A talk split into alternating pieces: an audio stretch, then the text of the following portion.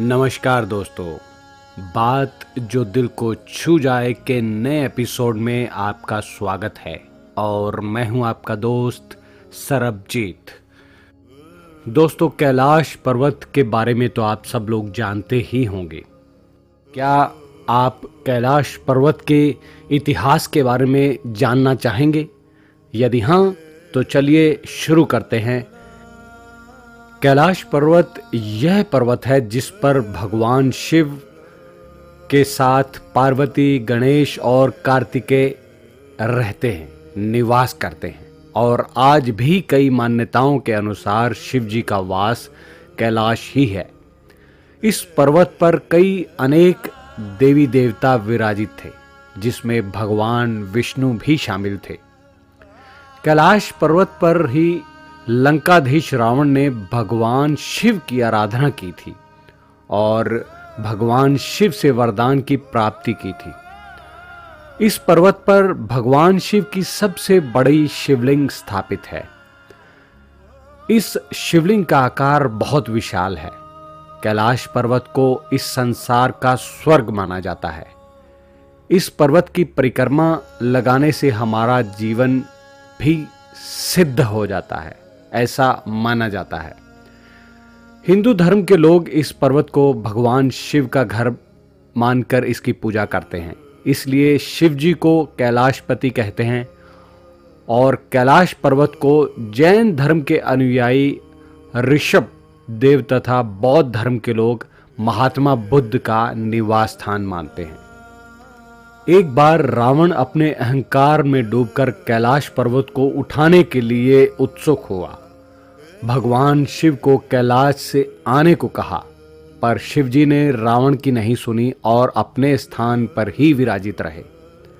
रावण ने कैलाश पर्वत को उठाने का प्रयास किया, पर वह इसमें असफल रहा।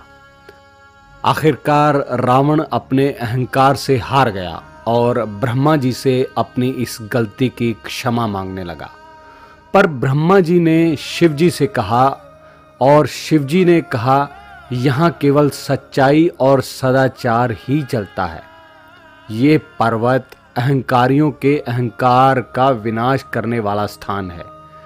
इस स्थान पर पवित्र आत्माएँ ही पहुँच सकती हैं। कैलाश पर्वत एकमात्र अजय पर्वत है। इस पर्वत की लंबाई 600 किलोमीटर है। कैलाश पर्वत उबड़ खाबड़ है, पर तिब्बत में ये वर्ग का आकार धारण कर लेता है, जिस कारण इस पर चढ़ना बहुत मुश्किल हो जाता है। सत्तारहवीं शताब्दी के समय से मुगल शासकों ने इस पर्वत पर अपना अधिकार किया था और चाइना से इस क्षेत्र को छीन लिया और हमारे देश का भाग बना लिया पर आज हमारे देश में यह पर्वत नहीं है। कैलाश पर्वत इस संसार की शुरुआत से ही स्थापित है।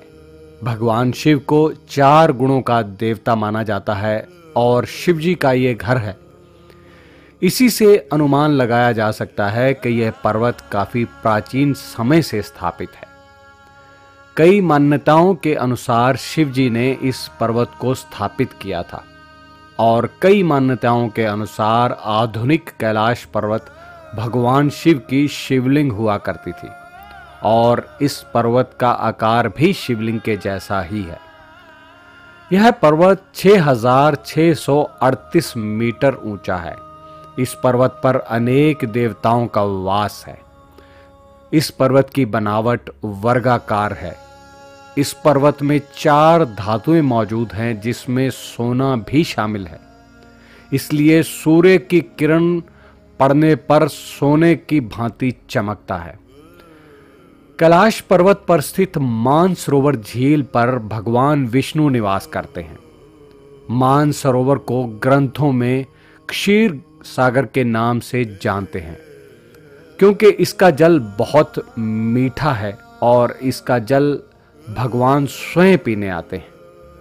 इस पर्वत पर एक स्थान का नाम यमराज भी है। माना जाता है कि इस स्थान पर यमराज रहते हैं और आज भी यहीं पर विराजित हैं। यमराज चोटी से कैलाश पर्वत की परिक्रमा की शुरुआत होती है और वापस इसी जगह पर आने पर एक परिक्रमा पूर्ण होती है। कैलाश की एक परिक्रमा में लगभग 60 किलोमीटर की दूरी तय करनी पड़ती है और इस दौरान तीन से चार दिन का समय भी लगता है। इस पर पर्वत की बारह परिक्रमा करने वाले इंसान का जीवन सफल हो जाता है, ऐसा माना जाता है।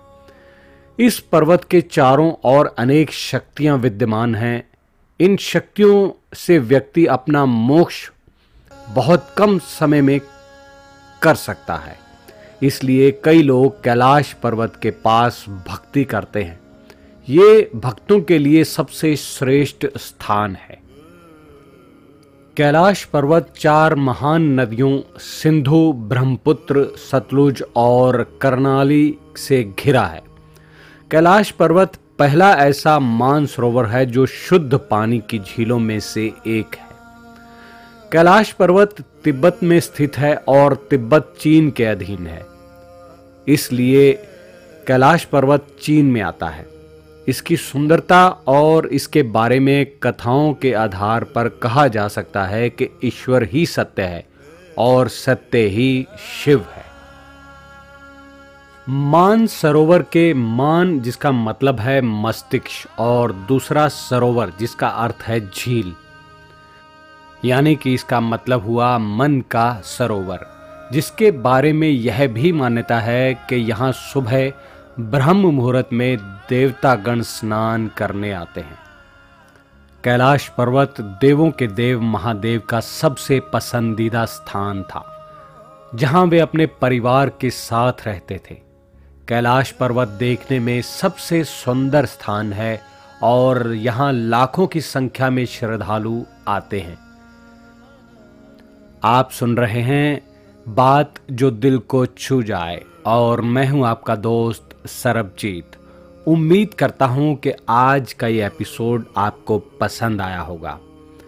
मिलेंगे फिर किसी नए एपिसोड में, किसी नई चर्चा के साथ। तब तक के लिए अपना खूब ख्याल रखिए, खुश रहिए और खुशियाँ बांटिए। नमस्कार, सलाम बाय बाय सायोनारा।